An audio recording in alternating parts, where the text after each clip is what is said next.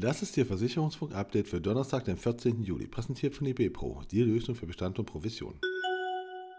Allianz besetzt das Ressort Schaden im Vorstand neu. Dr. Lucy Backer wird zum 1. Oktober 2022 Vorständin für das Ressort Schaden in der Allianz Versicherungs AG. Sie folgt auf Jochen Haug, der zur Allianz Asia Pacific wechselt und dort das Sachversicherungsgeschäft inklusive Midcorp sowie Personal, Recht und Compliance verantworten wird.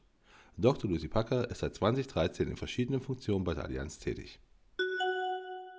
Swiss Re erwartet starkes Prämienwachstum. Das neueste World Insurance Sigma des Swiss Re Institut, das am 13. Juli veröffentlicht wurde, prognostiziert ein starkes globales Wachstum des Versicherungsmarktes in den Jahren 2022 und 2023, wobei das gesamte Prämienvolumen bis Ende des Jahres zum ersten Mal nominal über 7 Billionen US-Dollar steigen wird. Abfrage von Nachhaltigkeitspräferenzen. DIN-Ausschuss verabschiedet ESG-Modul. Der DIN-Ausschuss Finanzdienstleistungen für Privathaushalte hat das Modul Abfrage für Nachhaltigkeitspräferenzen verabschiedet.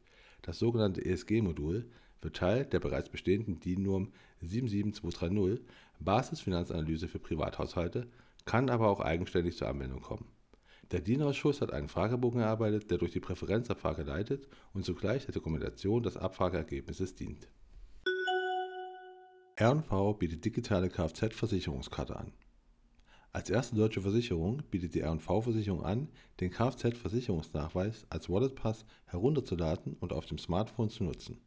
Der Austausch von Versicherungsdaten mit dem Unfallgegner soll somit einfacher und die Schadenregulierung schneller werden. Gebühren als Renditekiller. Sparpläne bieten als langfristiges Anlageprodukt relativ gute Renditechancen. Allerdings sind die unterschiedlichen Gebührenstrukturen der Anbieter dabei ein wichtiger Einflussfaktor. Beispiel EFT-Sparpläne. Bei einer monatlichen Sparrate von 100 Euro variieren die Kosten pro Ausführung je nach Anbieter und Produkt zwischen 0 Euro und 2,75 Euro. Dies summiert sich auf lange Sicht. Allein an der Ottogebühr beträgt hier der Unterschied bei einem Anlagehorizont von 15 Jahren 495 Euro. Das zeigt eine Auswertung des Deutschen Instituts für Servicequalität. Aeon erweitert Führungsriege.